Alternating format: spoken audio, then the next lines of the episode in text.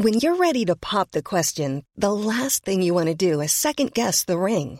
At Bluenile.com, you can design a one of a kind ring with the ease and convenience of shopping online. Choose your diamond and setting. When you find the one, you'll get it delivered right to your door. Go to Bluenile.com and use promo code LISTEN to get $50 off your purchase of $500 or more. That's code LISTEN at Bluenile.com for $50 off your purchase. Bluenile.com code LISTEN. Hi, I'm Daniel, founder of Pretty Litter. Cats and cat owners deserve better than any old fashioned litter. That's why I teamed up with scientists and veterinarians to create Pretty Litter. Its innovative crystal formula has superior odor control and weighs up to 80% less than clay litter. Pretty Litter even monitors health by changing colors to help detect early signs of potential illness. It's the world's smartest kitty litter. Go to prettylitter.com and use code ACAST for 20% off your first order and a free cat toy. Terms and conditions apply. See site for details.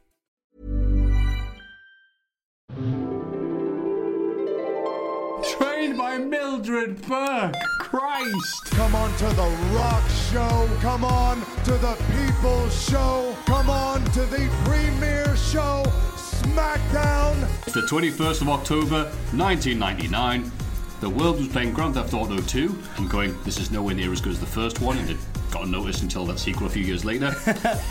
Eiffel 65 has finally been dethroned Miscarriage of justice, that. by Christina Aguilera's Genie in a Bottle. Oh, it's that's a banger. To be fair, I can't be angry. And Deep Blue Sea was number one for one week until word got out that Tom Jackson is in it for 15 minutes. and somewhere in the world, there was a little company with a little tiny show. Only, only yay high, that's right, Tom. called SmackDown. Smackdown. One, one word, SmackDown. Two words if you ask Meltzer at this point. Oh, yeah, he doesn't. and they had just had a show called No Mercy 1999. There's some questions that answer. We usually do a bit of a funny thing here and be like, is it still on the air? Blah, blah, blah. No, more importantly, what happened with Jeff Jarrett is the important thing.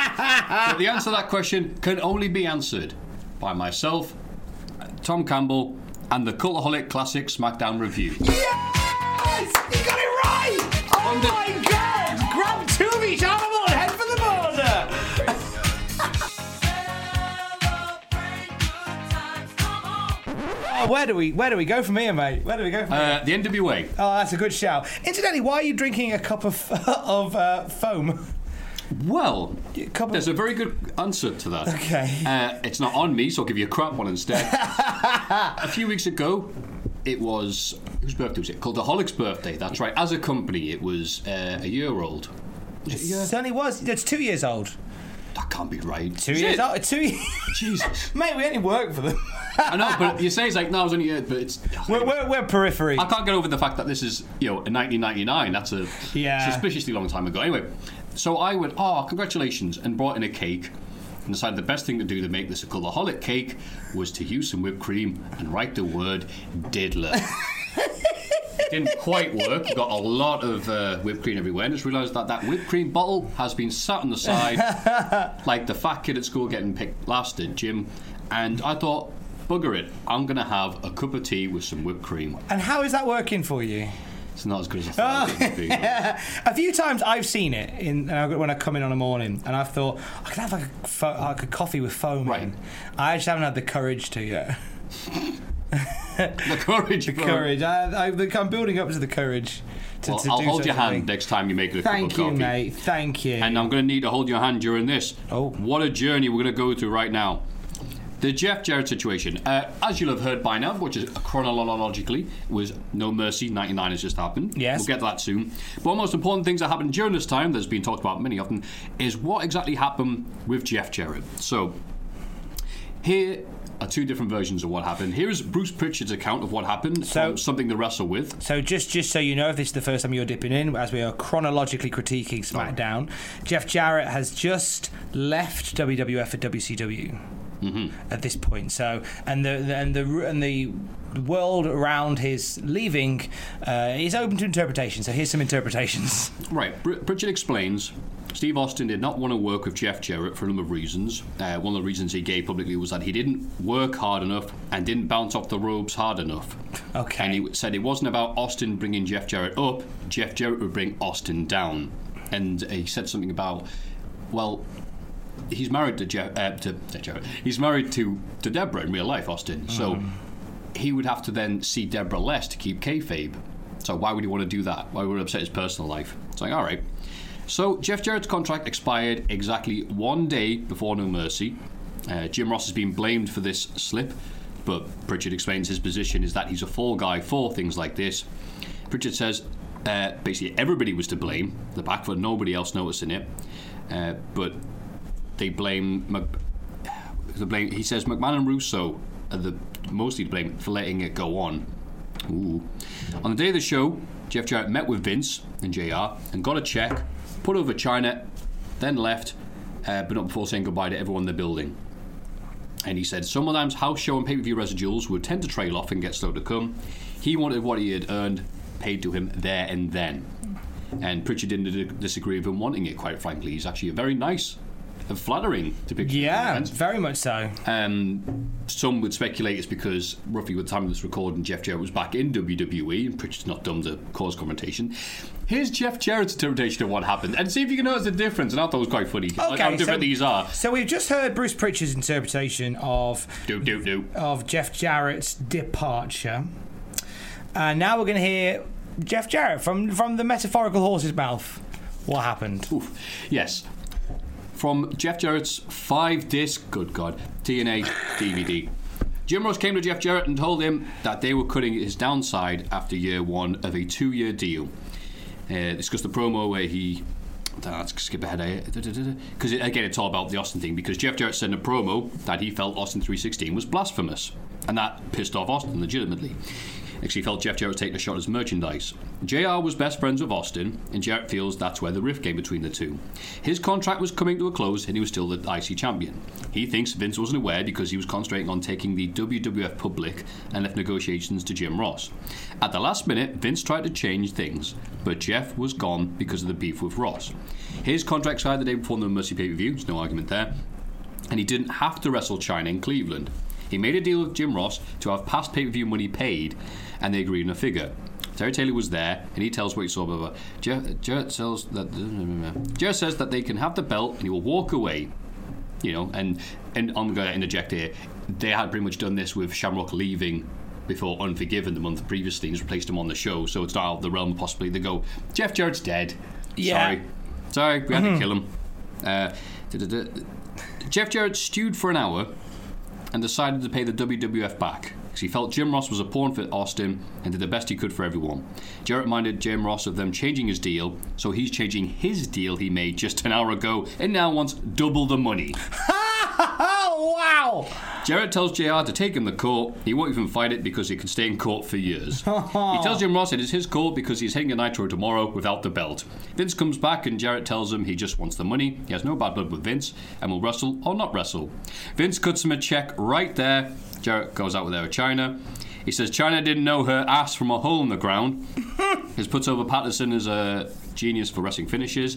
Heads a Nitro, gets a call from the WWF thanking him for his time and telling him he's still got his stock options. Oh my god! Yeah. Oh, wow!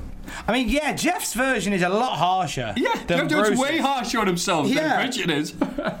I mean, I mean, the, the the the fundamental bit this comes down to is is Jeff Jarrett wanting the money that he was worried that would be taken off him, or he wouldn't see the light of day. to begin with, yes. And Yeah. then according to Jarrett, he went, ah, balls you, Jim Ross. I want double. Actually, give me more money and, and I'll go quietly into the night. And they cut him a check there and then, which explains why for so many years J E double F was double G double O double N double E gone. Yes, until Jarrett- he came double B double A double C double K. That's right. Jarrett was proud that Vince took the time to mention him on the Raw Nitro uh, simulcast. He says, even flattered that he misspelled his. Uh, yeah, that's right. He's Goonie.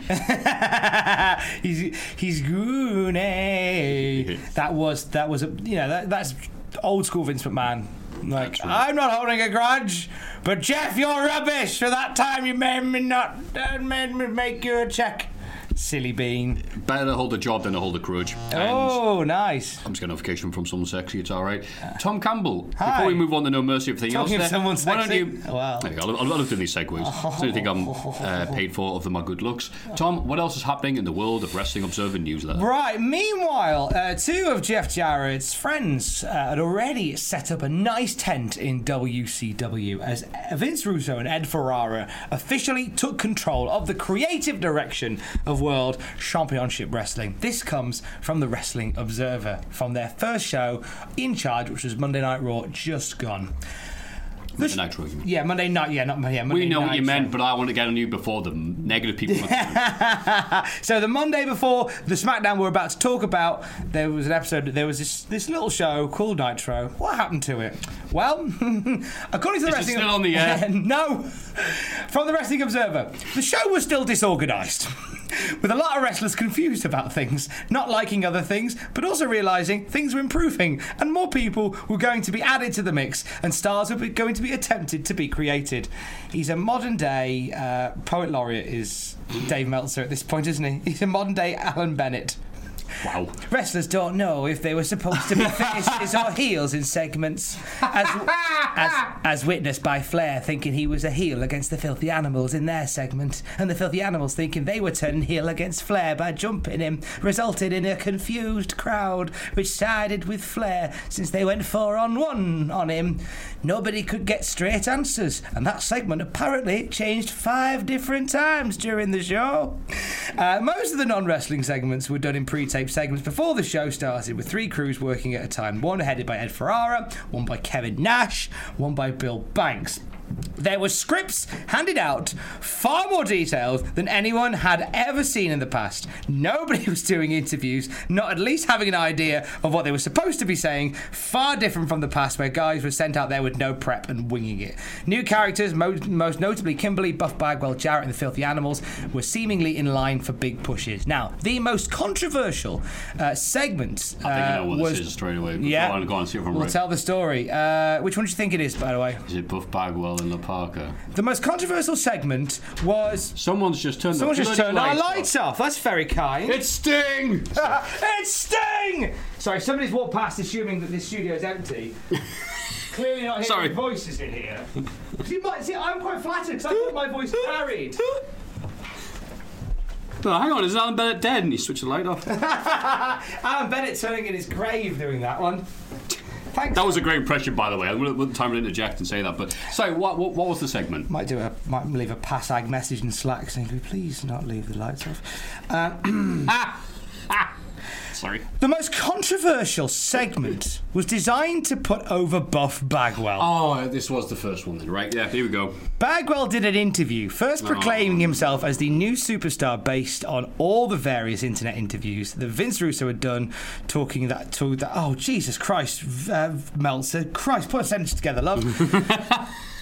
Bag, Bagwell did an interview, my my first newsletter by Dave Meltzer, Well, six uh, and a half. Uh, um, well, you know. Bagwell did an interview, first proclaiming himself as a new superstar based on all the various internet interviews that Vince Russo had done, talking that point up.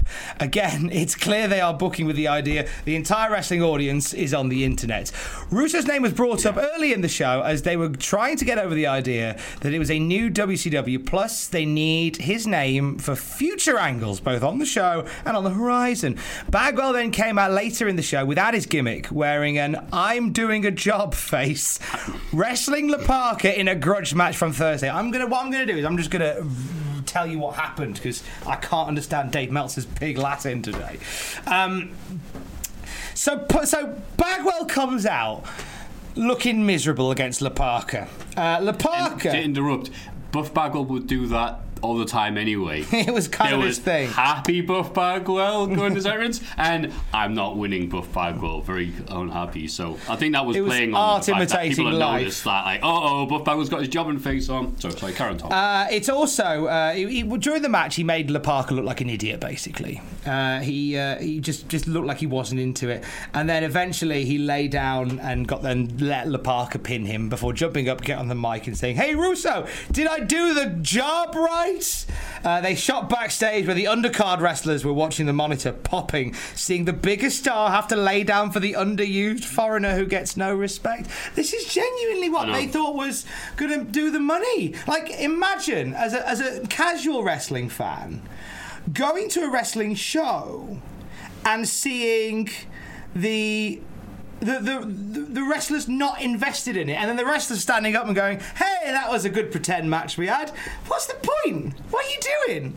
Russo loved the work shoot shooty work thing. Oh. This everything else is fake, but this guy's going against the script because as Cornette said frequently, those lazy ni- no no not that. Um, things that uh, he would say about Russo was he was more focused on getting a pop from the online people than he was in the crowds, and that he's absolutely right. Yes, I imagine there's some people going, "Wow, this is exciting because we understand it." However, this was the year of our Lord 1999. The GeoCities fan boards were not paying the money enough to substantiate this, and the live crowd just wanted to see Bagwell hit the blockbuster or Parka do his strut. He had no interest. Uh, None of these things ever going to pop because no one understood what the hell was going on. So, uh, infuriating. Some of the worst stuff we ever, we'll ever see in wrestling is coming up here in the next few weeks. And I can't wait to not see it because we're doing SmackDown. We are, Yay. we are indeed. Oh, and even better, watch how good SmackDown gets. It does get Yeah, how good pretty good at this point. Russo, the Lord and Savior, he turned the WF from bad to good. It was it was Russo who removed uh, the Goonie and um, who else was there? The Pug and all the rest from from Ireland. That's why they made him a saint into it. No, it was complete pish. he did have a small hand in WF success and changing for absolutely, but he was not. He was not the deity that he was made out He was be. not the Sonic the Hedgehog that Ed Ferrara used to write. Oh, I love that. Anyway, moving on from Russo and Ferrara rant, rant, so we could do a 10 hour discussion on that, I imagine. Uh, what else is in it? Just a very random bit about Pride. Uh, pri- Oh, I'm glad you said that, Tom, because. Oh, right, right. that- Yeah, well, well, I mean, it's, it, I mean, one involves uh, like-minded people kicking the bejesus out of each other, and the other is a wrestling promotion in Japan.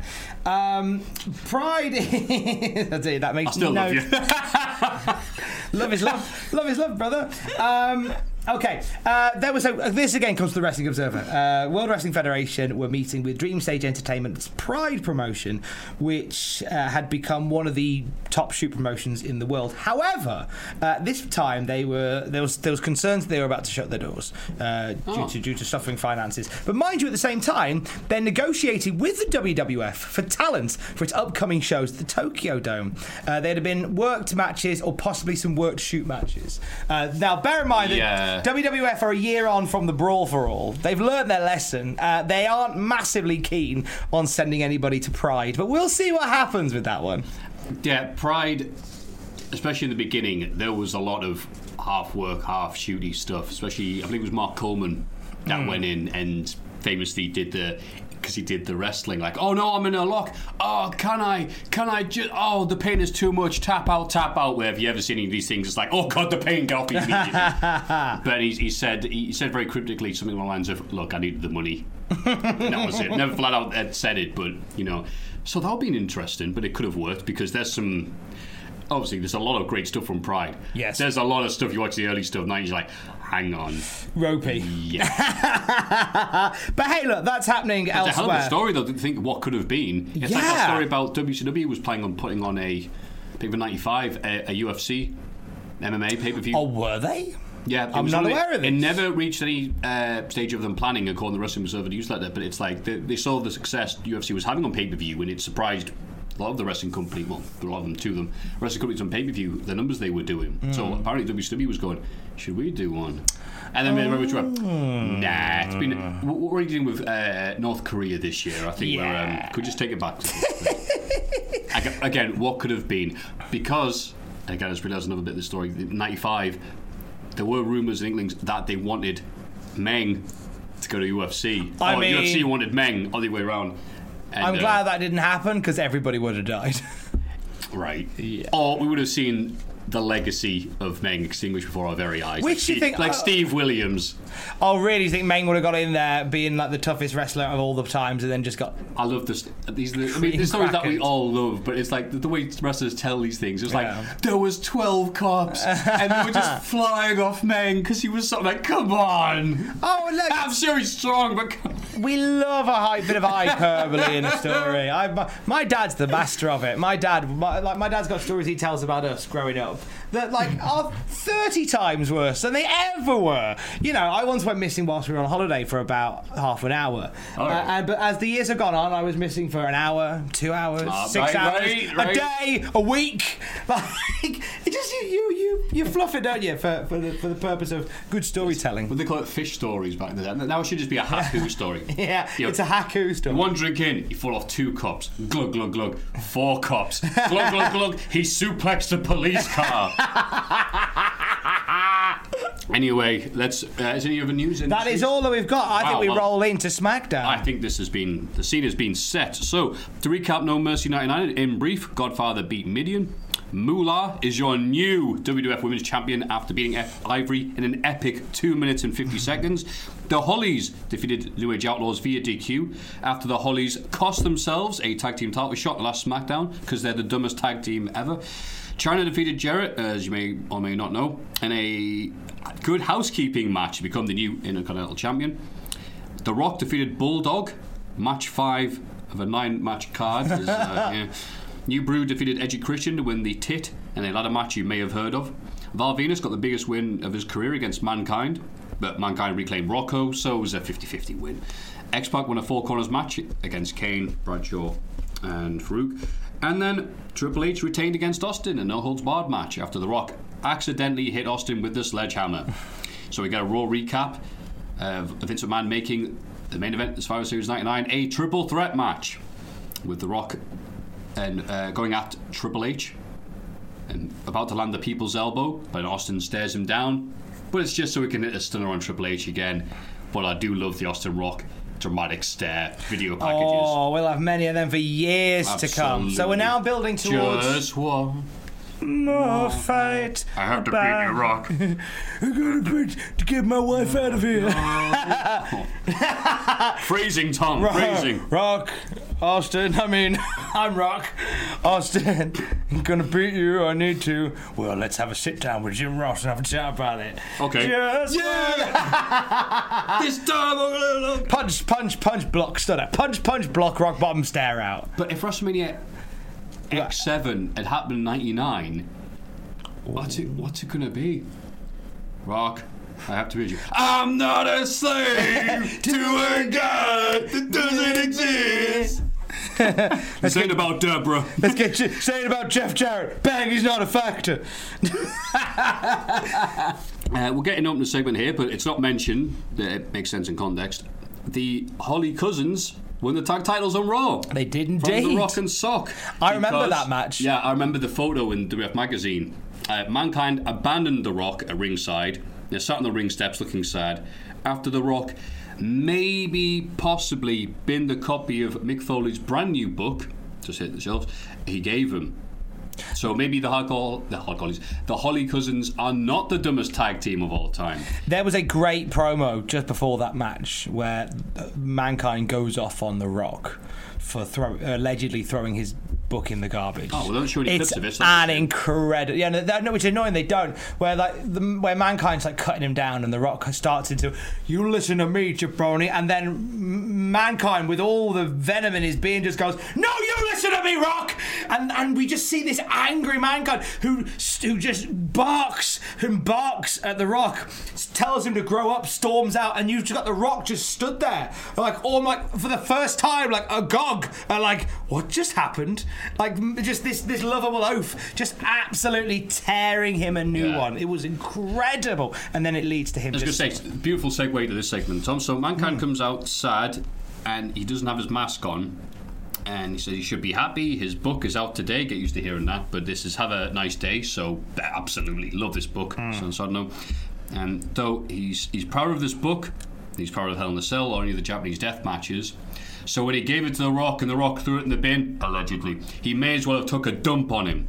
Crowd chants Rocky. No crowd, no, no. The crowd at Freedom Hall. Wow, in Louisville, Kentucky, Freedom Hall. Jesus The moment Christ, the Rock's America. name got mentioned, it was just like Rocky, Rocky. No, you're not listening. You're just being Pavlovian. Right, it's, it's not quite clear that the Rock's. I think that's not the crowd right now. But Mankind is going to sit his fat ass, which gets zoomed in on, in this ring and wait until Vince McMahon comes down. Vince comes down, listen to Mankind, and Mankind reminds us of all the brutal bumps he's taken. Underneath this rock and sock jacket, he's still crazy and he wants what The Rock has, and that's a title shot. Oh God. So Mankind turning into Bulldog. yeah, he's just, oh, no, no, no, no, no. Mankind's not turning uh, Diddler. He just wants Rock, um, and he wants to make sure he stops the Rocky chance. Make sure, like, look, I'm not a bad guy here. We're going right here in Louisville. Crowd goes nuts. So Mankind learning the cheap pop very early. Mankind insinuates the Rock has no testicles, and here he is, the Rock himself, testicles and all. Rock has no love for Mankind. Impersonates him with that voice that he does when he doesn't like someone. Uh, Rock talks about his testicles. Pause. The people's testicles. That's how easy it was to do a Rock promo in '99. Is that the the people's this, and he'll gladly face Mankind tonight. And then Rock says, "Oh yeah, uh, sorry." Mankind says, "Oh by the way, I meant every damn word I said about you in my book." And that's supposed to be a whoa line, I guess, but Yeah. then we came out today. But we'll see what happens later on because Venis That's gives us in. But that is a nice line. But it did give me flashbacks to the Naked Gun. Where it was, oh, by the way, I faked every orgasm. Storms out the room. That's a great line though. Like Mick, Mick Foley when he's in promo Promoville. Promo land Yeah. at this point is is there's no one that can touch him. I think he's Yeah. so when he's when he is focused and he has uh, a muse or when he has A direction. a direction Yeah. with it, there is no one finer. There is absolutely no one finer.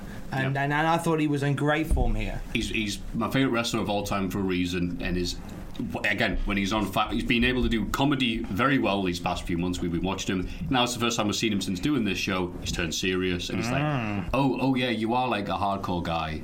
Yeah, you no, you listen to me, Rock. I think it was the, the, the first SmackDown we watched, and Mankind's like, yeah, well, it's me and Rock again, singles match. Yeah, I have beaten you more times than remember that? He's like, "Oh, no, no, no." oh, it's not the end of the segment though, because Rock is still in the ring, and there's Vince, who's just giving out title shots like the free cotton candy. So he says, "Oh, speaking of title shots, how about that number one contendership for the the WIF title?" Which is a bit confusing because I'm pretty sure that they announced it was a triple threat match. Survivor Series. Well, no, no, no, Oh what- no, sorry, there- there's going to be a triple threat match, but he didn't say who's going to be in What it. what the no what no what we know at this point is and this is this is how I understand it right. They have announced that it'll be Triple H versus The Rock versus Steve Austin. So therefore, Steve Austin and The Rock are both number one contenders as far as we're concerned. So The Rock is putting his number one contendership on the line against Mankind, and then The Rock says, "Surely I'm not the only one putting my number one contendership on the oh, line oh, Oh. tonight." right, right, So right. then Vince is like, "Well, well." You know, Mick's called you out. You've accepted the challenge. So as far as for now, you are. Enter our next competitor.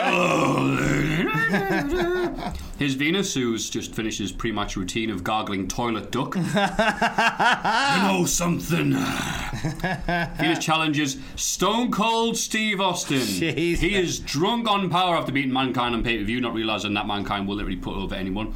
And here's Austin coming to the ring. Like a real wrestler for the first time in ages on SmackDown. No, he's not feeding the snakes backstage. No, he's not shooting pumpkins with Jim Ross. He's actually here like a wrestler. and he's going to wrestle. Yeah, good God. And then I guess he confirms we're having a match tonight because he slaps around Venis and everyone else leaves. And But then he does. No, he does get on the mic and then say, in, in case Oh. you're too dumb to realise, that means I accept. After he's beaten him up and Venis is like on the outside holding his face. I prefer the version of it where he slaps around Venis and everyone else leaves. And that, that is that is much funnier. That is much funnier. Do you know what? What, what we were seeing at this point was the the biggest rise, not pun intended, uh, of Val Venis's career in the WWF. This would be the height that he would reach. Uh, he is on the house shows at the moment, fighting The Rock. At the house shows. So when he's not on the SmackDown calling out Steve Austin, he's fighting The Rock. He's just pinned Mankind. Like, they are really getting behind Val Venis at this point, but the two people who were the the most behind the Val Venis character have just left the company as well, in Vince Russo and Ed Ferrara. The two people Yes. that really knew how that character ticked and and how they made that work because that's in their wheelhouse, isn't it? It's just smut, uh, and so they've gone now. So you, this is where we're going to see sort of Val Venis after this spoiler kind of get a bit lost in the shuffle. But for now, riding high, main event against Steve Austin. Right, there's the, the Russo guys, as they were summed up, like Steve Blackman, Val Venis, D'Lo Brown, who, yeah, give it. After between Rumble 2000 and No Way Out 2000, the company changes dramatically anyway. The mid card, it's like, oh, oh, okay, right, yeah, never mind. As we'll see, but that's then. Because now this is Venis, the two people that can get behind the big Valbowski. I would be at the house shows, but I her in through the back door. Oh, See, this is why it's so easy to write. just got pinned by the rock. That's because he was between the rock and the hard. Hard place. easy, easy line that he didn't write. No one written that line. No, No one said. There was no point where he went. I'm stuck between the rock and a hard place. Camera pan down, pan. It's like extra, extra UK on like pan down. There we go. I mean my penis. Between my penis and the rock. No, wait, let me do that again. I'm going to have sex with the rock. No, let me do that again. So later on tonight, the main event of Survivor Series. Al Snow challenges Triple H. yes. Well, uh, What is that? How, Sorry, it, wait, is wait, that wait, how it happened? I've said it. I've tried it really badly, and I've tried to laugh to get around it. Triple H is being interviewed by Lillian Garcia, and he's like, "Well, blah blah blah," and then also was like, "Hey, can I have a title shot?" And then we come back from ba- break. Triple H goes to Vince and goes, "Al Snow, really?" so that was nice. Yeah, I like, and I like that. There was, yeah, I like the back and forth between Al Snow and Triple H. And Al Snow said, "Oh, you need you, you need to calm down. You're on the same. You need the same pills I've got." Ha ha ha. And then, literally, as you say, back from break, Triple H goes to Vince. Al Snow. Vince, I was joking. No, I don't want to give him a title shot. I don't know about you, but if the if the wind is in our favour tonight, we could be looking at a Survivor Series main event of Al Snow defending the WWF Championship against Mankind and Val Venis. What weird version of TNM Seven are we playing? Damn it. Snow and Venis are like, damn it, Russo. Couldn't you have left one week later? We need you one more week, damn it. Al Snow getting a title shot tonight. Bulldog don't wait, get wait, one. I was going to say, what? Who, title shot? Bull- Someone say title shot! God awful song. Anyway, speaking of which, Test has heard our mockings from years later and has challenged the Bulldog to a match on Raw. I've written here. Where he then got beat up by the Mean Street Posse. I've written Test grew a pair. Because Test is always like, oh, Steph doesn't want me to fight Bulldog. Crack on, mate, you're a wrestler. Yeah, No, I best not. yeah, but she she won't she won't remember anyway. I remember she's been hit by a pin. Give her a bin, she'll she'll love me again. Uh, there's a reason Test became a joke in Mick's book.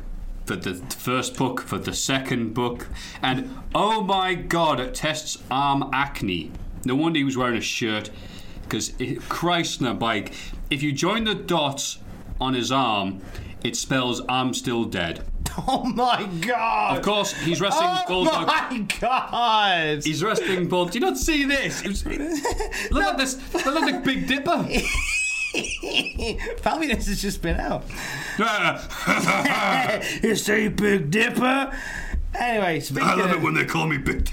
speaking, speaking of acne, Oh, leave me alone. Who's his Um, opponent? He's wrestling Bulldog I was gonna say Bulldog. with the full power of the Mean Street Posse. Oh my god, we couldn't think of a way to make Bulldog better, but you did it, Russo! The scribble in the margin of the last script of Russo. Oh, by the way, put the Mean Street Posse with Bulldog together. And then put, I just drew the dollar sign three times underneath. That had to be a little trick left at the end. Is there, has there ever been, Matthew, and you are one of the finest wrestling historians, is, has there ever been not, a more really high rated at the minute. Has there ever been a more meteor, meteoric drop in wrestling history than on Sunday I wrestled The Rock? On Thursday, I am teaming with the Mean Street Posse. Is there been more of a me? okay, Okay, let's let's let's pamper this. Let's let's pad this a bit further. On Sunday, I wrestled The Rock on pay per view.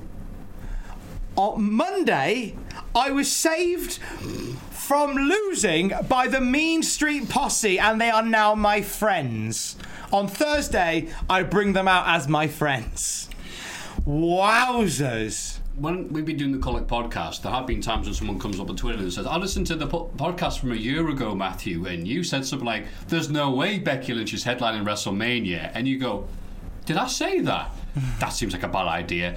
And that's exactly how I would have felt if I was been some man going, "Did we really book the Bulldogs against the Rock?" you know that he is nowhere to be seen in the Rock Mankind dynamic that we've got going on Raw and SmackDown, right? Because yes, but Mankind is wrestling Venis. And Venis is going to win because Russo says he's got this great. Venis is going to headline WrestleMania 2000, right? Uh, okay, so Venis and Bulldog are kind of. We don't really have any major stars right now because they're all crippled or dead, and so we have Bulldog, who is a bit of a bit of column A and a bit of column B at this a- point. There is so, a tiny bit of stardust if you hold him up to the light. You can still see a tiny bit of stardust on the bulldog. If you know what I mean. Yeah, like in terms of like a a, a, a, a big star in wrestling, he's still oh right, he's not still the Cody Rhodes gimmick. no no no he still exudes a tiny bit of stardust if you hold him up to the I light. I think that's what they're going for. Like it's like, well, he's going to put over Yeah. the Rock, but at this point, it's like, talk about Mate, mate, the Rock's Austin putting not- over you. Yeah, Austin not wanting to work with Jeff Jarrett to bring him to his level. Yeah. Ma- match five of a nine match card, The Rock versus Bulldog. It's- So we say Meteoric Fall. It's good. I'll have to think about it because there's probably some really glaring ones there. But wow, uh, he wasn't even pushed at that point, as we said and they covered.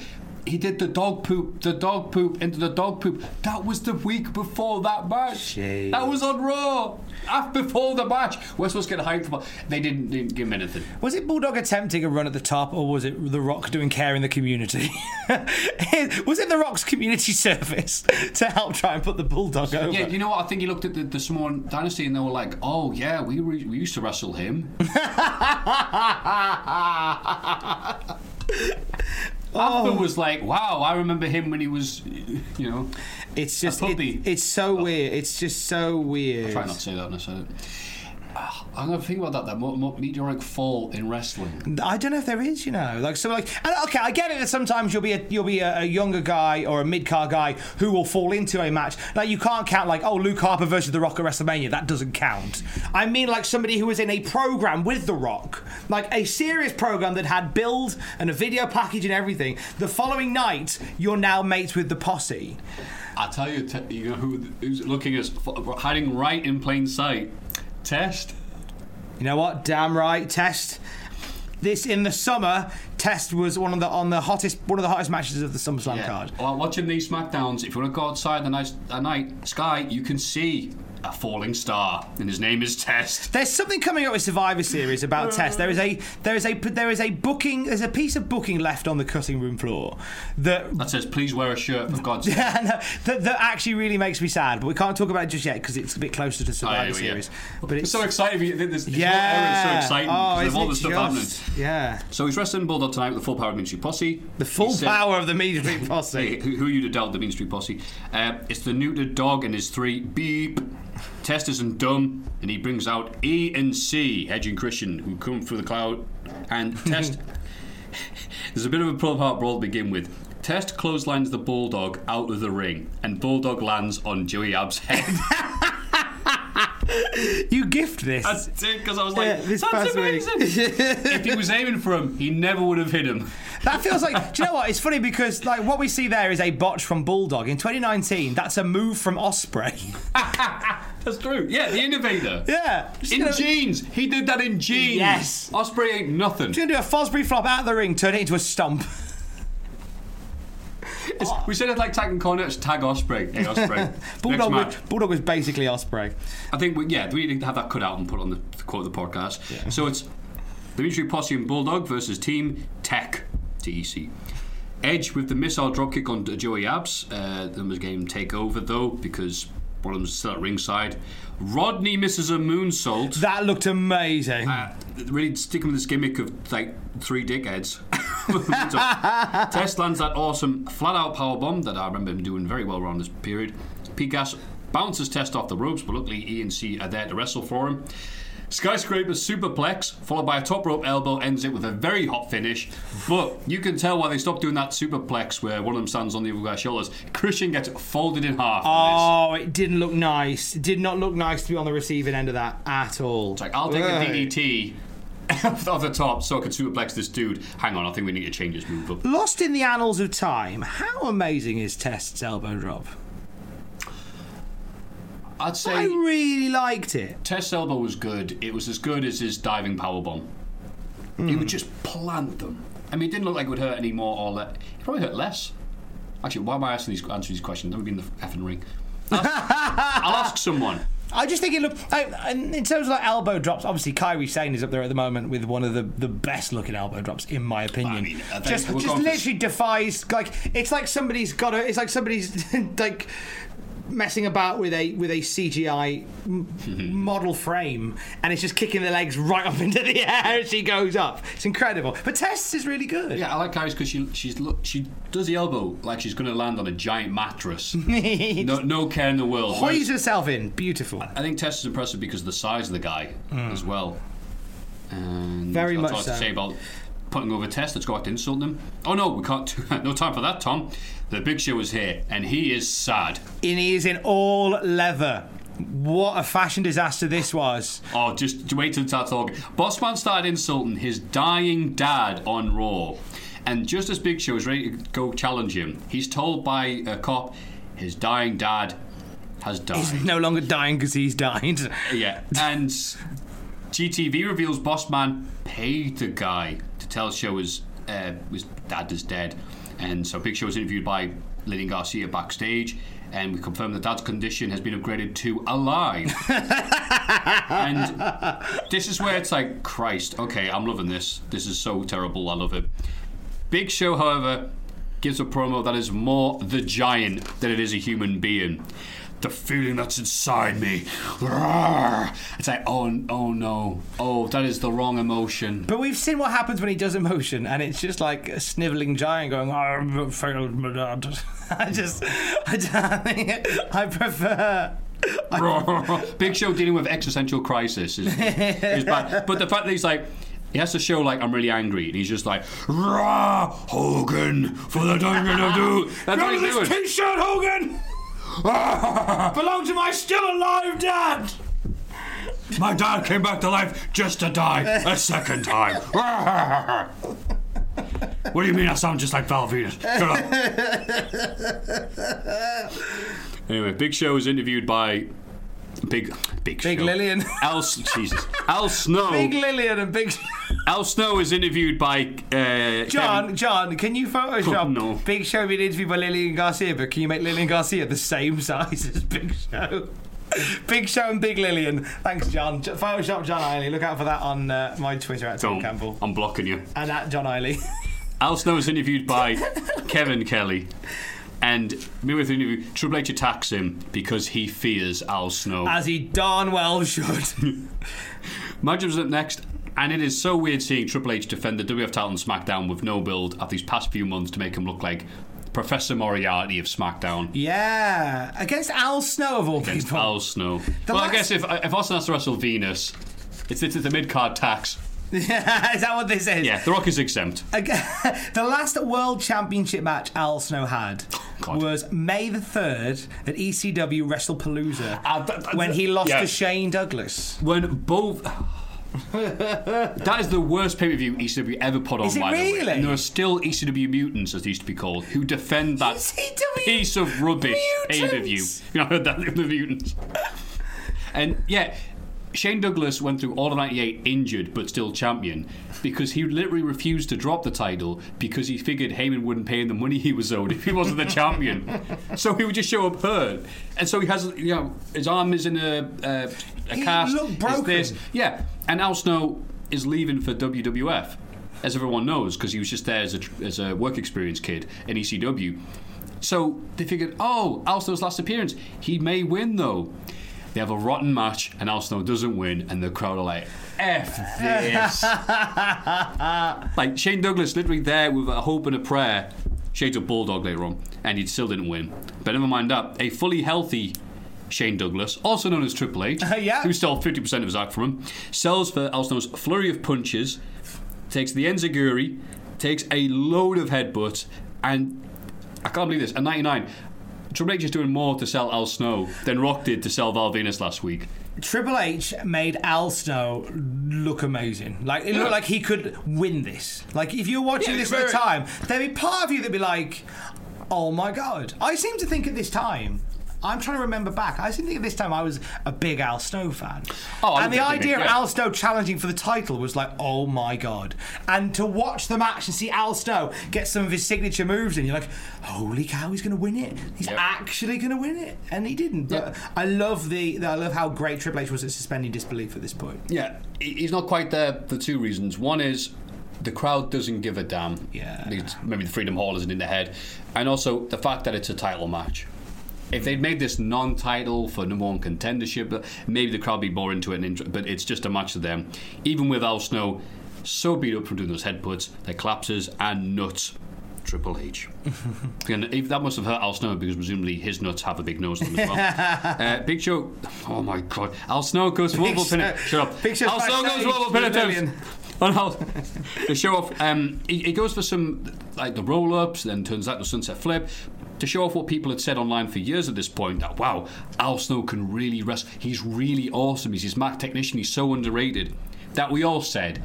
But that version of him from 96, 95 never came back or showed No. up on WFTV. So a lot of people are like, yeah, a bit of a misfire there. Sorry, Because he realised that he could make more money than ever just walking around the building Yeah. and just uh, hitting people with stop signs. He doesn't Yeah. need to do all that. Like this was like a, a like, and we'd see more of this Al Snow in the next six months because of the, the direction that this character would go in. Um, you know, and, and you know, actually, do you know what? The direction of this character was birthed the night before. No, sorry, the, the show before Monday Night Raw. Because you know who it was that found Mankind's book in the bin? Who, who, who, who, who? Al Snow. Al Snow found his book in the bin and said, Mick, this is the book you gave to The Rock. Yeah. I found it in the bin. Even though it would have made more sense to have Stevie Richards do it because they did that whole thing a few weeks ago when it, Nah. I'm your best friend, no? Mate. Nah. No, no, The Rock's my best friend. Gotta keep Al strong. I like this show. Yeah, because I think the people who signed it like, no, no, wait, you had this match with Benoit in '94. You gotta, you gotta live Yeah, to this match with Shane Douglas last year. Uh, Oh, you, Don't watch that one. you gotta see it. Um, But then, yeah, I mean, have you seen any of the footage with Al Snow's ECW entrance where they get all the fake heads? oh, it's And it's amazing. Prodigy. It's um, which one is it? It's Reed. Smack, I, was, I thought it was Smack. No, Tajiri was. was Ah, of course bizarre he was. reason. Of course he was. When I think it's Tajiri, I think of take my picture, Look, I'm- smack my up. and um, yeah, and it's like. Oh, man, the crowd just going. But they, it felt like a insane. rave, didn't it? It Yeah. felt like a rave, and I love that. Heard, heard. And he's like, Handing out all those prosthetic heads, Yeah. like st- like it's stuff they still lend from today. Like where with Johnny Gargano, where they all have the Gargano signs. yeah, like they, the Bayley they- section, yeah, they lend to that. or Hugger section, whatever it's called. They lend. They still lend from things like that. And sadly, none of the people in Louisville were at the ECW arena. And you can tell because Al Snow was giving Triple H a superplex. The crowd is so enthused, they're staring at something in the crowd just to the right of the hard cam. That's annoying. And then Triple H eventually goes, ah, stuff it. Sees the snowplow coming, goes, nope, and gives him a pedigree. And it clean as a whistle. And again, yeah, big Al Snow fan, but this was like a, oh, you, mind your head there on the glass ceiling there, pal. Yeah, but it's just, but Triple H couldn't have done much more. Like, like I know, like Triple Yeah, H wasn't wasn't at his full, at full capacity yet, but like at this point in his time, Triple H genuinely couldn't have done more. If they did this match on 2000 SmackDown, I was like, Al Snow's winning this. Oh God! Yeah, give give the match you gave Wait. to Taka. Bring up your friends. How's those going? Put her on. Put her on. And I put some butts in the seats. Life is full of awesome what ifs, and some not so much, like unexpected medical costs. That's why United Healthcare provides Health Protector Guard fixed indemnity insurance plans to supplement your primary plan and help manage out of pocket costs. Learn more at uh1.com. Ryan Reynolds here from Mint Mobile. With the price of just about everything going up during inflation, we thought we'd bring our prices down. So to help us, we brought in a reverse auctioneer, which is apparently a thing. Mint Mobile unlimited premium wireless. Ready to get 30, 30, bit to get 30, bit to get 20, 20, 20, bit to get 20, 20, bit to get 15, 15, 15, 15 just 15 bucks a month. So, Give it a try at mintmobile.com slash switch. $45 upfront for three months plus taxes and fees. Promo rate for new customers for limited time. Unlimited more than 40 gigabytes per month. Slows. Full terms at mintmobile.com. Even on a budget, quality is non-negotiable. That's why Quince is the place to score high-end essentials at 50 to 80% less than similar brands. Get your hands on buttery soft cashmere sweaters from just 60 bucks, Italian leather jackets, and so much more. And the best part about Quince, they exclusively partner with factories committed to safe, ethical, and responsible manufacturing. Elevate your style without the elevated price tag with Quince. Go to quince.com slash upgrade for free shipping and 365-day returns. The Rock is here, and uh, let's say press F in the chat so The Rock sideburns. Oh. The first time I noticed they're gone. They're They're away, aren't they? Uh, R.I.P. weird, I thought this would be the main event, but obviously that's not going to be the case. Do you- Tonight, oh, go on. Do you have anything about the promo? I've just got, it's a bit out there. If you want to go tackle it, you can. All I want to say is it's a whole thing about putting a pie up mankind's bum. It's, There it is. what it basically is. That's all the Rock's promos was. Hey, you know that inanimate object's gonna put up your bum, mate. Like, Doesn't matter what it is. but he did a whole thing where he said the Rock likes pie, and he listed a lot of pies. But the first pie he mentioned was shepherd's pie. Yeah. Which is a UK-based delicacy, and they've not long got back from the UK. There's been a rebellion. They were rebellion. I wonder whether while they were in Birmingham, they might have popped into a Wetherspoons and had a shepherd's pie. I think the Rock had shepherd's pie in Birmingham. I and I. Do you know what? The- I know. Hey, Dwayne the Rock Johnson. Right, hey, The Rock. Love your work, mate. Question: Did you have shepherd's pie in Birmingham in 1999? I just want to know why shepherd's pie is at the top of your pie list. I'd like to remind you that you- you're on the stand, you're under oath. You're under oath, mate. Uh, I love your work. Can't wait for Jumanji. Um, did you have shepherd's pie in the UK? Did you sweat? Because they because if if it's a big hot shepherd's pie, it can make you sweat a bit. I've seen a lot of talk online about people going, you know what's missing from promos nowadays compared to what the 80s were? Cocaine. and I'd like to say, if you're a fan of cocaine, I recommend you watch The Rock's promo where he says, I'm going to shove the people's pie up your ass. and have the entire crowd go, cocaine! Om nom nom nom cocaine. If you snore. The Rock's gonna take this cocaine. That's the end. Mankind, we do not recommend you do that, by the way, unless you. This, Anyway. this podcast is brought to you by cocaine Cocaine! and Blue Chew.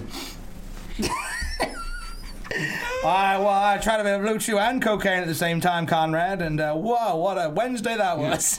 Cocaine, the blue chew for your nose. Mankind arrives, as does Val Venis for guest commentary. And he uses his normal voice. Probably because he couldn't do that for 10 minutes or what. You know Val Venis What is, a great. You know Val Venis is in line I've got a deep special. throat. For guzzling and guzzling. Um, you know that Val Venis is in line for a big push because like he is out on TV multiple times in a night. That is normally the sign the company are getting behind you because they can't just use you in one in one segment. You'll be used multiple times. Yes. I think he's out three times in total. Well, well, the Venis doesn't like to brag. yes, he is. I'm getting it out all the time. Yes, it is. He uses his normal voice. Uh, the Rock has taped ribs. Wow, I can't believe he stole another thing from DDP when he took the People's Champion tagline from him. Oh! Hey, he Sorry. hasn't got. He's got injured ribs. Oh, yeah, he's got the tape over the ribs. Ah, no, I saw. I saw mankind working the ribs. That's like, right, because ah. he's sensible. Usually, usually when a guy comes out with ra- uh, tapes, it's a good idea to hit him in that. Do you remember the night that the Big Show I've got came out? me that one. It's fine. name drop. Um, do you remember the night of Survivor Series? Where the Big Show came out and he had his foot injured by Kurt Angle on the SmackDown before, so he had his boot on, but he had his boot wrapped in in uh, in gauze. Yes. Like his like, why have you done that? Why is the benefit to that? You just got a shoe covered in in bandages. It doesn't benefit. Someone said so on commentary they tried to justify by saying, "Oh, it's to help uh, straighten his foot." No, that's not how it works. Because you have a shoe on. If I broke my foot and I wrapped bandage around my shoe, it would only make walking difficult. It wouldn't make my foot better. I know why. Why? Because he's the big shoe. Hey! Ten points to Gryffindor. I'm nowhere near important enough to be Gryffindor. Uh, Venis has, as he's watching this match, he's very distracted instead of having an iPhone. He has a copy of Mankind's new. But did you know it's actually on sale today? Mankind's new They book. were very subtle about it. Yeah. And he reads the bit about Mick Foley thinking The Rock should have been let go in 1996. So this is a good usage of mixing fact and fiction together to get faction. Because yes, Mick Foley legitimately thought that when The Rock was, well, we've all seen the footage from its Survivor Series '96. It's uh, less than positive, but the Mankind song went try to get rid of him, and so Mankind even pretty admits next chapter. Well, you know, The Rock ended up doing nothing special in his career and life, so a bit wrong there. The Rock and Mankind brawl in the crowd like every Rock match at this point. Mankind gives a running knee attack to the ring steps. Don't know why. Uh, suplex on the ramp, and Austin watching backstage on the biggest TV that money could buy in 1999. Yeah, I was going to say he's having coffee backstage. Nice, yeah. Uh, as opposed to Diet Coffee Coke. for the working man. As opposed to Diet Coke from last week, which is nice. Um, when did wrestlers start watching TV wrong? it's I think it's the modern era of we're shooting. I think it's the PG era people would refer to with when that's when I've started noticing it because it makes sense from a production standpoint to have that view because if you're a viewer watching it, but you're there going, this is when they're like, no, I'm watching a human being doing something, and it's like mm. because I could also imagine Steve Austin had so much pull. They're like, right, can you stand three quarters to the right of the shot? We'll have that to the left, and you will break your neck looking at it left. uh, I didn't wrestle Jeff Jarrett. What makes you think I'm going to do that? Oh yeah, fair enough. Watch me walk. Watch me no no. Uh, Mankind removes the mask and gives him the cactus elbow. That's a reference to Cactus Jack I like, character. I that- like him taking the mask yeah, off. I goes that's- unnoticed by that, but I think it's like, oh yeah, yeah, yeah, I'm Mankind, Goofy Mankind. I'm also Cactus Jack. Like, oh okay. This feels like a match too big for SmackDown. This feels like the grudge match that they could have had, but I guess Rock's been busy with the Bulldog feud. And Rock recovers to land the neck breaker. just gets a good line and he goes, okay, maybe the Rock's got two good moves. That's, Three good moves. I ruined it. He's I'm good, sorry, Val Venis. He's good form on this on comms. He's good. Float over DDT gets two. The Captain's Clothesline sends both men out. The match ends with Val Venis goes, you know something, Lola? What? This book sucks. That was the line and for me. Mankind That with was it. absolutely the line for me. That's probably why they put Have a Nice Day in WF No Mercy. The hugely oversized, like, kabang! Yeah, I remember now. Yeah, that was one of the weapons in the crowd, wasn't Yeah. it? Along with The Rock's book, which, ugh. Yeah, anyway. Everyone starts brawling until H shows up to pedigree The Rock, because why not? And I hope we're ready for the next segment. Are you ready? Are you sat down? Ah. People at home, ladies and gentlemen, boys and girls, children of all ages, please sit down and get ready for the next segment. For that, Lug sponsors the Fabulous Moolah and Mae Young going at it. no, not like that. Lugz for your feet, and for these two wrestlers for lunch as well. We see Moolah and Mae Young warming up backstage. Oh, God. We then get the Lugz Boot of the Week, which shows the build to the next match, which is Mae Young congratulating Moolah on winning the Women's Championship, then saying, You couldn't have done it without me. Lead to Moolah and Mae Young, two women in their 70s, fighting on the ground on television. this is your Lugz! Yes! Boot of the Week! How are Lugz okay with this? As part of the package for them. Yeah, we're going to feature you in some of our big storylines. Okay, I mean, I mean, our core audience is kids. Hey pal, do you want some stock options? Lugz are happy to endorse whatever you throw at us. And I think I don't know if Lord, Lo- I, I'll go to the Lord of Lines here because this is this is prime Lord. I, I, This- I was this is- hoping you would on. have the lines. Okay, this is Lawler in his prime, like watching Kobashi and Misawa go at it, like '95. This is like the best. But anyway, Lawler says it. I'm not even sure this is like an actual serious thing. A serious part of it. When he goes, "This is happening because Mae Young took issue with Moolah calling her close to 70," which I laugh my ass off because I think Cole said it seriously. Like, I don't let people know my real age. Like- By the way, in real life, I went and checked how old these women are. They're both 76 as a shoot. And I laughed at just checking Moolah's Wikipedia page during this match and just saw the line, trained by Mildred Burke. Wow. I think it's, she was born in black and white. I think if you're being trained by someone called Mildred, that's, yeah, that's a good sign. that's, that's it, innit? Like, you don't get many Mildreds in 2019. yeah. If you are Mildred in 2019, bloody love to hear from you. Yeah, the, the, the, If you're the same Mildred in 2019, especially bloody love to hear from you. she, she called World War One the Great War. That's that's how old she was. Anyway, Mae Young with the crown, an amazing theme song. God. Comes out and of course it's like cuts to Lawler going, Oh no, she's not my queen. Was Mae Young? Mae Young was a wrestler. yes. Because I wasn't. Uh, go on, just. Because I wasn't sure if she ever was. at this time, I was like, was she ever? I know Moolah was, and I was, at this time I was like, she a? I thought she was just Moolah's mate. Dude, they would get bookings from this period and appear on indie shows after the WWF stuff. Mate, if Joey Janela's Spring Break would have been around in '99, yes, yes. we'd have seen Jimmy Havoc versus Moolah by now in a staple gun death match. Oh God! We're know flying over the Great I'm- I'm Buddha. gonna- Wow, what a point you got ready from. Just sit down, mate. I've got a great, great booking idea for you. It's just like, do you want to book Muta? Oh, what? Really? Muta? No, Muta. yeah, Muta. Oh, we've made a terrible error. That bad phone line again. it's that, that's, that's the advance of the Noah Oh. joke. We write that down, steal it. Yeah, write that down, mate. You do the podcast okay. in a minute. Okay, some. I'm just. I'll go. I'll do the match as it happens, and then some law lines. I just Um, put this is knockdown and drag out. rootin' tootin'. Rootin' and tootin'. Mandy, block the door, or whatever the expression. Ivory must be having a stroke watching this. Speaking of which, I hope we have the EMATs ready. I can't do this much justice. She'll. After, after Moolah takes an elbow drop, she'll never have babies again after that. Uh, an amazing slingshot, and uh, if you please, if you've got a spare ten minutes, watch this match. Uh, something closely resembling a slingshot, uh, possibly because you saw that maneuver between um, David and Goliath, and a suck it from Mae Young. Quite loving this. This is how the dinosaurs became extinct. Dear Lola, is this a match? It looks like it's in slow motion. And getting a line that I'll have to possibly explain is this colorized? because there's a period when I forget which I think it was Fox. They bought the rights to a lot of uh, black and white films and decided to colorize them by like paint by numbers almost. And it was very unpopular uh, decision with people. Orson Welles famously saying, "You better tell Rupert Murdoch to keep his colouring pens away from our films." So yeah, is this colorized? Is any a black and white film being coloured up? I'm with you. Oh no! Watch out! One of them's dropped their AARP card. Mae Young inexplicably grabs her referee's shirt, and he takes a few bumps.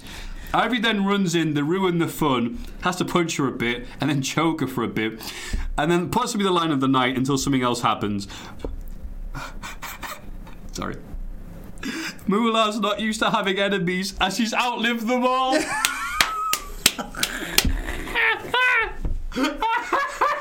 Jerry Lawler of 99. Matthew Gregg salutes you. And the entire women's division show up. There's uh, Tori, not that one, and Jackie show up to some impressive pops, and special mention to Tori wearing high heels during this. Luna Vachon runs in. I'm not sure if it counts as an invasion, if they're supposed to be there. and then Lawler takes us home with the what he learned everything he knew, knows from uh, Tom Campbell. Rest homes are too expensive. Let's go down the expressway and leave them in a rest stop. Oh my god! That's a, that's a grim old line! Tom Campbell, any thoughts? Wow, well. I think, well, do you know what? This is what Jerry Lawler was built for. Mocking Oh, right, yeah. octogenarians on commentary. what I love is, like, Oh, what I love is, is that if this was. If, if this has happened today, you just have people on Twitter going, Jerry Lawler, mate, you're like 70. you're no spring chicken. Oh yeah, Lola can't do these jokes anymore. You can't do it. Oh, no. I know, I know. Do you know Oh. what? What I like is in t- in in probably twenty years' time from this, uh, the women's championship will be in the main event at WrestleMania, uh, and we've got Mae Young and Fabulous Moolah falling around the ring. Good old laughs and jokes.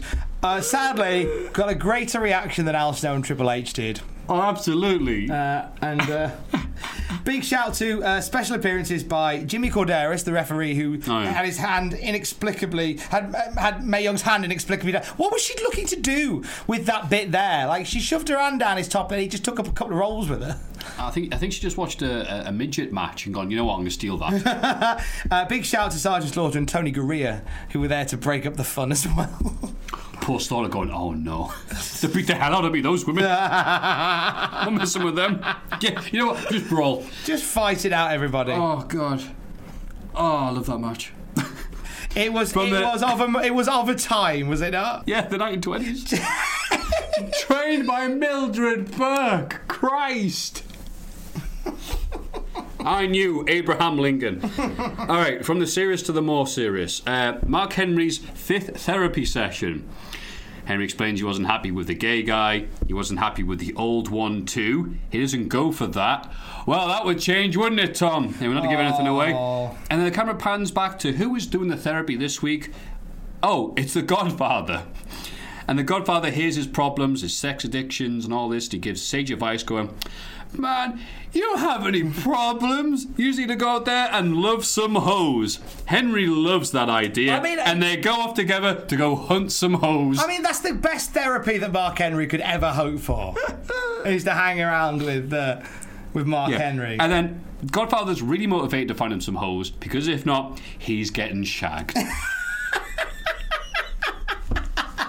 this is a nice way to wrap up the therapy session thing. There's a conclusion to this. An actual, like, we don't get many of these in Russo storylines, so it's nice. Yeah, well, there's always a setup, but now there is a, a conclusion. But yeah, and it's a lovely segue between the D'Lo Brown feud.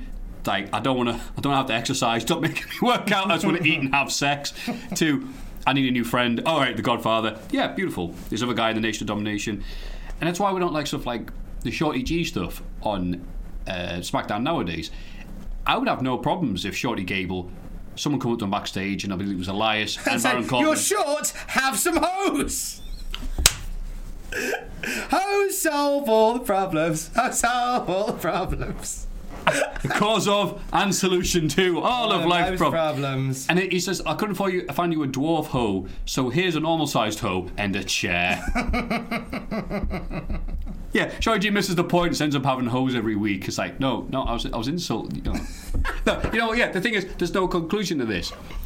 King Corbin bullied him into changing his name. He changed his name. G lost the match to King Corbin, and all he put proof was is that bullies always win. Yeah. so that, so yeah, whatever. More hoes and wrestling is what I want. And the Hardy Boys, accompanied to the ring by Tit, honest to God, looking like their mum, dropping them off at the gig. so on a school night.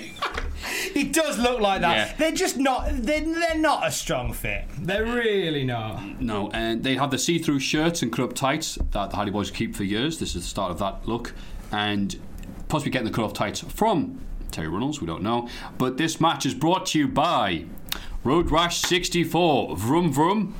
WWF the music.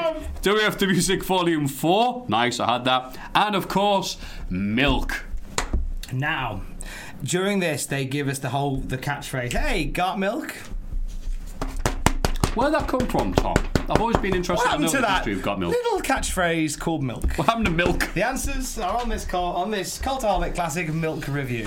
Um, the origin of "Got Milk," the famous slogan from the '90s to sell more milk. In 1993, a focus group was headed by Jon Steel, who was a partner at Goodby, Silverstein and Partners, a San Francisco-based advertising firm. He asked uh, respondents for the focus group to not consume milk for a week before the study. So if you were going to get involved, you can't have any milk. That's the rule. An, it, the aim was to gather information about milk habits that would inform his pitch to a new client, the California Milk Processor Board, which was looking for creative strategies to boost sales of milk. Um, one man relayed his experience of coming downstairs to the kitchen in the morning before the work, pouring out his cereal, slicing bananas, and then remembering, oh, I'm not meant to drink milk. And then had the moral debate of whether he would eat it dry, whether he'd chuck it all out, whether he'd just have milk and lie. So it really posed quite a dilemma for people in America to not drink milk for a week. Uh, so the origin of the slogan uh, is pretty banal in comparison to what I'm telling you here. Um, Jon Steel relayed the results of the focus group to his partners at the advertising agency. They held a meeting to plan what happened next. Uh, Tara Winkler was a colleague who said to Goodby, uh, "What should we call this part of the meeting?" Just for my notes. And uh, and Goodby said, "I don't know. It's about running out of milk. Just just just put got milk." With a question mark on it. So Winkler scribbled down those Winkler scribbled down those words with a question mark at the end, and uh, Goodby just stared at this for the entire meeting before deciding, that's it, that's the slogan. Ta-da! Got milk. You're welcome. And that was every. By the way, for people who were too young to know this, yeah, that was everywhere, including Steve Austin. It was on the back of probably the Ref magazine. Yeah. Just and it just had the milk tash, and just got milk. The milk, the milk mustache was the uh, was was the key part. Milk of must that as well. absolutely. I think Mario did one as well. The Simpsons did one. Yeah, and Pretty much everybody, and it's been parodied a hundred. I was going to say the best parody of that I remember was Monica Lewinsky's shirt, and it had the milk mustache that said "Not milk." Nice. Another nineties. Matthew, who is Monica Lewinsky? well, well, there was this board. yeah. Not to drag us off. So I appreciate you going the effort. And one of the podcasts will give you the explanation of the Got Milk campaign. But one of my favourite little stories about advertising stuff was uh, Smash. The mashed potato stuff. Now, on your last trip to Earth, mate. That's Oh, an 80s yeah. reference, by the way. We're going back in time now. Not quite Mae Young time, but you know. And the, the uh, what do they call it? The, oh Christ, you know, the, the, the little jingle. That's it. For mash get That, smashed. thank you. See, I was going to say Tom knew it. Yeah, that's it. The guy told a story on a like best adverts show. They went in like book booker notes, boom, puts it down and goes, all right. Well, and starts thought and goes, well, you know, I could do something what's called this. Blah, blah, blah, blah, blah. Explain the detail. First thing is da da da da. He goes, perfect. He goes, what? Really? Oh, is that it? Yeah. No, no, I can. I got, no, I've got these. No, no, that, that, that's perfect. We use that for mash, get, smash, and he goes like. Oh, uh, okay. And he goes, he got paid like 10 pence every time it was on TV. So he's like, yep, thanks, Smash. da, da, da, da. it's great when you get it right first time because how we all, we all desire to have that. We all decided to get it right first time, but sometimes we struggle. Yeah. But it's nice to hear. I like I like the idea that Smash thing came down first. Wait, that, that, that took me 10 seconds. Oh, okay, fine. Yeah, check, check, please. Also, what happened with Gangrel? Not an advertising campaign, he's just, he's no longer here. Because I thought, I think I said this on the SmackDown 1 show, someone was going to pick me up on it, because I actually forgot who won the tit, because both teams elevated by it. I thought by one of them having a manager already, well, Edge and Christian going to win, right? No. Uh, after, sorry, the Raw after No Mercy, fans gave both teams a standing ovation. On the same night, the Hardy Boys announced that they were not the new brood, they were the Hardy Boys. They called a truce of Edge and Christian. Nah, that wouldn't last. And the quartet attacked Gangrel after he bragged that he got to use the services of Terri while Matt and Jeff were recovering from last night. Gangrel ended his association with both teams, and Gangrel will just be a mid carder kind of there for the rest of his run. Doesn't seem a very sensible thing for Gangrel to do, or maybe he saw the writing on the wall and went, "Well, sorry, we're no longer the new brood. Oh, right. You know when you get, you know, you're going to get released from work, Yeah. so you just bring a big bag in that day and happen to go in the storage cabinet and go, well, I'm sorted for pens for the next 50 years. Terry Reynolds was a bit like that. Wow, I like that bit on the Raw when he came down to the ring to her music. I seem to remember Raw came down to her music, grinning like a Cheshire cat, but that was also a vampire. Honestly, perfect. How was Terry Reynolds? Smell my face. Oh God! Um, commentators big up Hardy's in the ladder match. Jobbers no more. Uh, Jeff got a chance to dive onto both Hollies as. Uh, sorry, Same way Gangrel got to dive on. But yeah, point out, sorry, the, the Hollies and the Hardys are wrestling. The Hollies are the tag team champions, and I was so happy to see that because I knew it happened, but I never saw it as a kid. Jeff had a chance to dive onto both Hollies. The Hollies cut them off, and then Jo- Lola gets another line. Maybe it's not the Hollies that are wearing them out. Maybe it was Terri last night. The idea that MILF Terri was getting double teamed by the brothers is something from Pornhub and not SmackDown. and the Hollies retain, and then the New Age Outlaws sneak attack the team afterwards, with the entire crowd doing the. it's nice to see. So, yeah, the Hardys at ENC, they are about to pop the cord, so to speak, and about to be elevated quite dramatically over the next few years. But you probably already know that. I mean, Jesus. Oh, I think they do all right off this. Yeah. Backstage, Big Show throws some chairs around the locker room like Alex Ferguson having a quiet word with David Beckham. Big Boss Man makes it suit yourself. Big Boss Man makes his way to the ring. What I like though, what I liked about the Big Show bit is that we see we see Big Show about 20 minutes before, like calmly pacing his dressing room. And then the next time we see him, he's in the dressing room, just smashing him like, bah, bah, and Michael Cole going, he's been looking all night for the boss man. No, he hasn't. He hasn't left his dressing room. Where's he been looking? He's not on the shelf. He's not under this box. Flipping heck. It's a bit like a weird art installation near the end. Just this. Hey, look at this seven foot man just destroying a room. No, he really likes the Hardys. Unlock the The, the Holly's retained. Ah, Hogan! so the big boss man makes his th- way to the ring via the crowd with security and the paid cop. Basically, he is the shield. Yeah. Boss man and a paid cop. Boss man and a paid cop. Guy in the front row sees the fake cop, stands up and does the YMCA. I missed that! Oh, that's amazing! I go, what's that guy doing? Oh, I get it. That's funny. Boss Man class. is amazing here. It's like watching Laurence Olivier in friggin' Henry V. He's amazing, selling how funny he found mocking Big Show's dying dad. Only in wrestling. Prize scumbag. Oh, I love making that dumb son of a bitch cry. and they mock him. They mock him. His dying dad.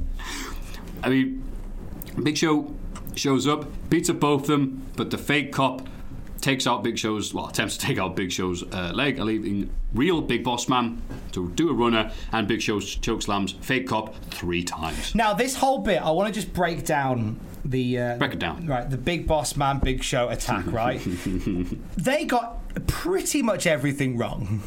Okay, How do you say? it? so uh, Big Show goes to press slam boss man, loses his grip on him, so just sort of casually drops him, nearly knocks him into the policeman. Well, the fake cop did that, right? The fake cop, no, the fake cop dives headfirst into a big boot. Bossman takes a bump from a chokeslam without taking a chokeslam because the fake cop stops it. But Bossman jumps up in the air like Sonic losing his pig in rings and hits the ground anyway. The, the, the one move that is done well is this fake cop taking the chokeslams. They all look perfect. But everything else in the run up to this was just ropey. Ropey, ropey, ropey. See, I'll defend it because the reason why he's not very good is he's a fake cop. A real cop wouldn't have done What's that. Like wrong- Big Boss Man. Explain Big Show. is he a fake wrestler? Tom, his dying dad is dying. How do you expect me to concentrate on hitting a boot when my dad is dying? He has seconds to live. Is it seconds now? Tick tock, yeah. That's why he dropped him. Went, he went, Dad. I haven't checked on you in ten seconds. Oh God! Blink, blink twice if you're alive. Backstage, Austin chats with Road Dogg. Dogg says, "You know Val Venis tonight? What's up with that?" Austin replies, but his pop drowned it out, so I couldn't really make it out. yeah, they just. It almost sounds like Austin says, "Have a good night," which is, but it, he You can't two, have. Give me three rings when you get in. But he can't have done because it's so out of, out of character for Steve Austin to do that. Yeah. So out of character. Uh, something happens on SmackDown next week. Initially, I started watching the wrong episode of SmackDown for this, so then I stopped it and rewound it. But something happens next week on SmackDown that makes this Oh, it's interaction. a teaser. Yeah, it makes it very peculiar. Uh, but yeah, weird as Road Dogg and Austin are just like chatting the same way that two people would who vaguely know each other passing the the bus stop. Lovely day. Yeah. Oh, it's not raining. Strangers Yeah. in the night. Anyway, Exchanging glances. Strangers in the night. well, no, no, Strange Night, Women of the Night. Oh. Uh, here's the Godfather. I'm not. The Godfather and a plethora of hoes. That is the plural of hoes. I thought it was a school of hoes. Oh, for An, an apology of hoes. an apology of hoes. Is it not a shoal of holes? You can take the hoe out the school, but not the school out the. Oh God, God, God Almighty! So it's the Godfather, uh, ready to take on Mideon and Violet Beauregard. But wait, I'm really glad that this uh, Mideon Viscera and Godfather feud is continuing. I was worried that it would end at the pay per view. but wait, Violet's here. So where's the rest? Uh, you know, what, that's not gonna read well, is it? No. Here is sexual chocolate. Mark Henry. I was gonna do like Chocolate Factory, and I'm like, it, it just, it just reads like a Jim Cornette. Yeah. Let's yeah, skip along. But can we still have that visceral looks like Violet Beauregard? Anyway, speaking of the Mark Henry, so it's a tag match, and what would you call this tag team? Oh, I thought about this. I, I was going to say supply and demand. That was, That was, but that was the- Godfather and Val Venis, wasn't yes, it? the tag team that never was. Yeah, uh, I could. Or tag team I- name that never was. potentially uh, sexual therapy, sexual healing, sexual healing. I was going. This is obviously the censored version, but the Godfrigger. Since since he is suffering from uh, sexual uh, deviancy, could you not call it the pharmacy? Because it's his medicine. Ah, okay, yeah, yeah. They should have had one of the hosts like Paul Bearer with the urn. Henry, oh, I'm getting beat up. I can't win the match. The power of the home. Starts doing the warrior shake. Godfather does this. I used to be Karma roundhouse kick. The whole train tag sexual splash, or it was called, to end it. and uh, Lawler's very thrilled. He says, "Can we shoot those hoes from the neck down, please?" Oh, Christ. Lawler, man. Backstage shot of Mankind getting worked over by that French dude he talked about in his book and got featured in the WF magazine around this time, and I felt the need to n- mention him. Because I remember him writing his book, he'd, Mankind would have a match like this, he'd come out worked up, and then he typed it as it said, like, Meek, Meek, I can fix it. like, snap his back into position, so. So, uh, yeah. That was it. Yeah, not that interesting. I don't know what to say to it, mate. Smack. said The, the fact he's featured on TV was nice because I think he's in Beyond the Mat like as a little character, but this is really. Yeah, that makes sense. It's not that bad. I don't think he did much after this. Uh, Smack of the night. One eight hundred collect. Save a book by watching Val Venis challenge Steve Austin. okay. It's been a very exciting SmackDown. What annoys me is the smack of the night is never a smack. It's always Yeah. talking. Well, he smack. I challenge you, Austin. Smack of the night. But he didn't Yes. show the smack. They just said it was just Val going, "I want to fight Austin." Yeah. The smack of the night is coming up next. Anyway, this is Steve Austin's first match on SmackDown.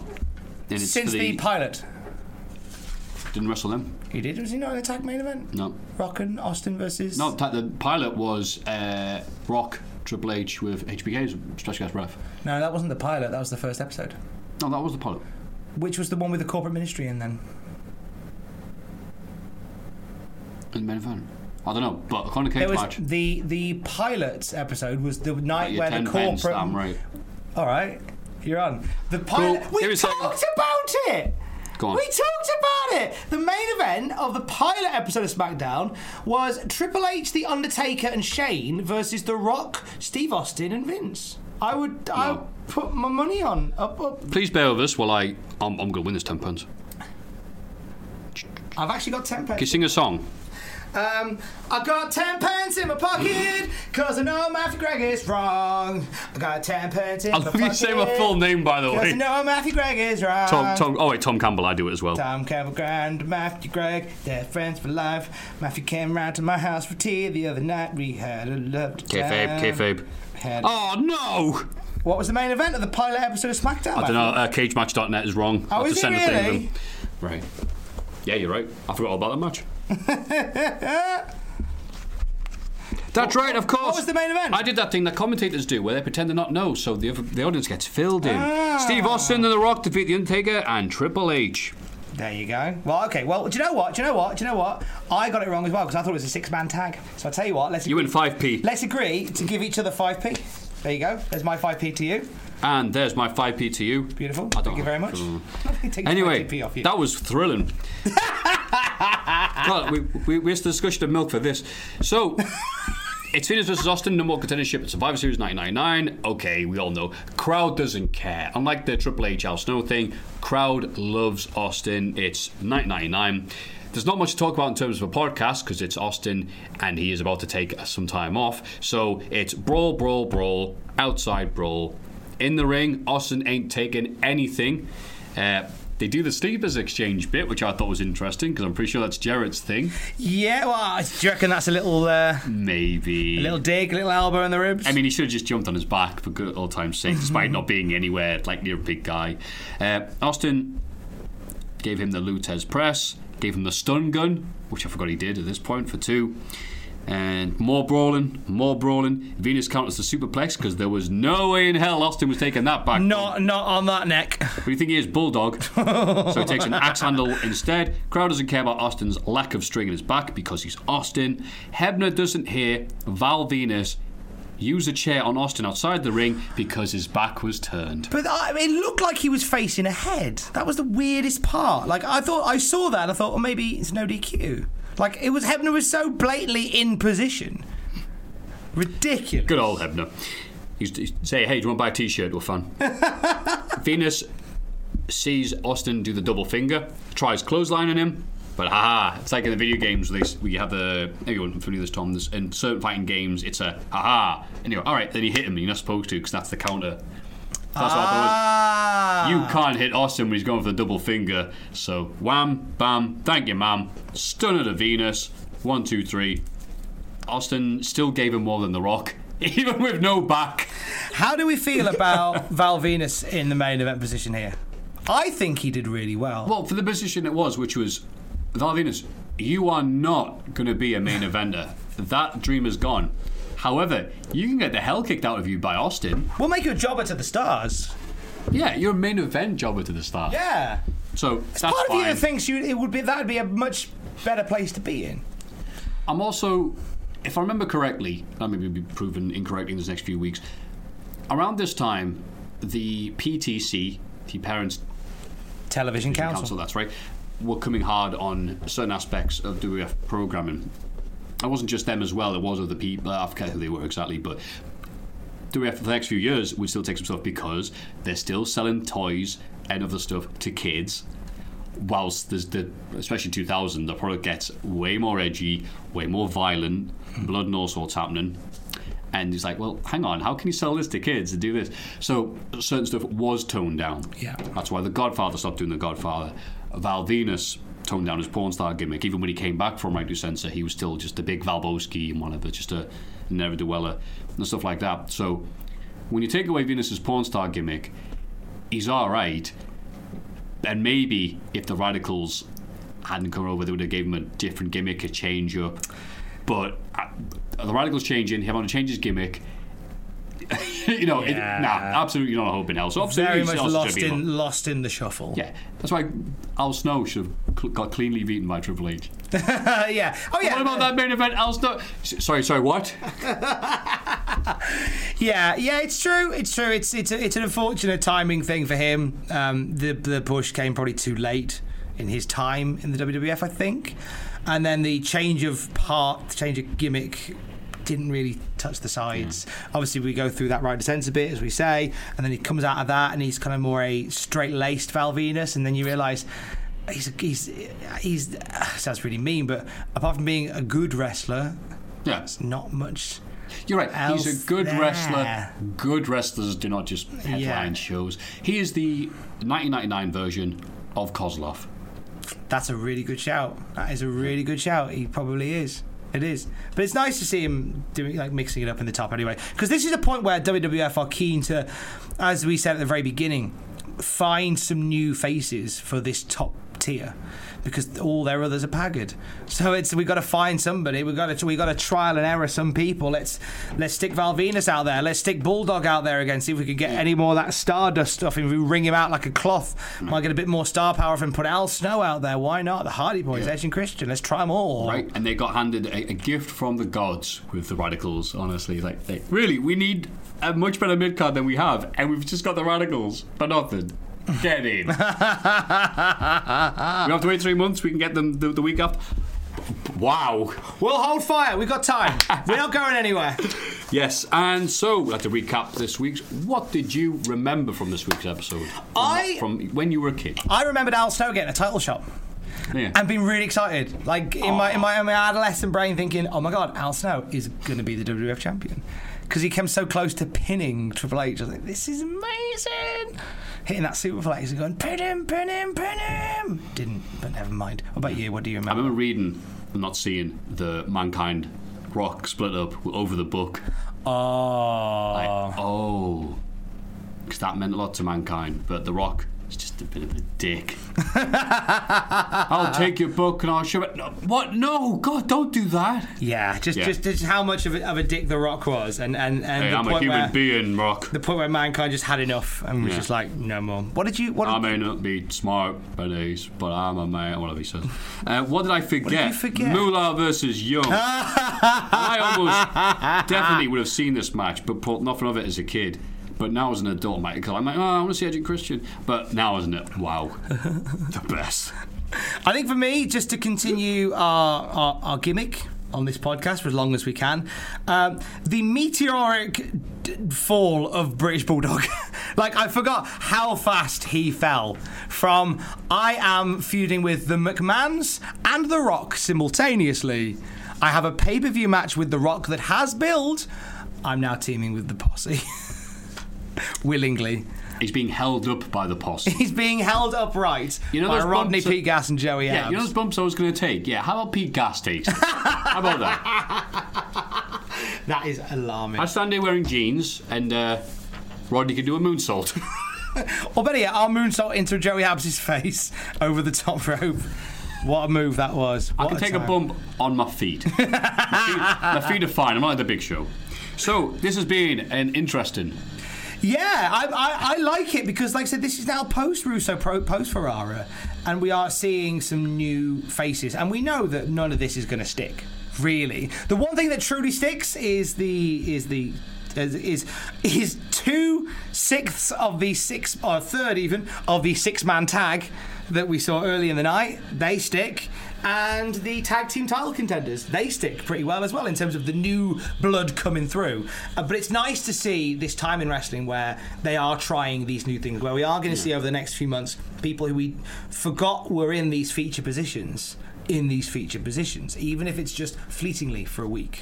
Right. I'm down for it. I'm here for it. I tell you, the week to week stuff is really, when you break it down, Mark Henry's sex therapy, um, the constant stuff with Mankind and Al Snow and Steve, and his, his wacky friends and all this. It's Austin just beating up people, and the crowd is going nuts. Like it's seeing, you know, Bruce Springsteen in 76 or something. It's, yeah, it's all great. And it's like, like um, to be relevant to your interests, well, just witnessing the, what they call it, when they just got rid of loads of DJs. and brought in Chris Evans. The great exodus of radio Yeah. presenters. Yeah. We are, we are, yeah, we are seeing um, a mass exodus. we are seeing a mass exodus uh, on wrestling, and, and I am 100% here for it. He is here for it as well. He is at Matthew Gregg on Twitter. I am at Tom Campbell on Twitter. Together, we are at Cultaholic on Twitter. Let's catch up next week. That'll be fun. See you then. I love you. Bye.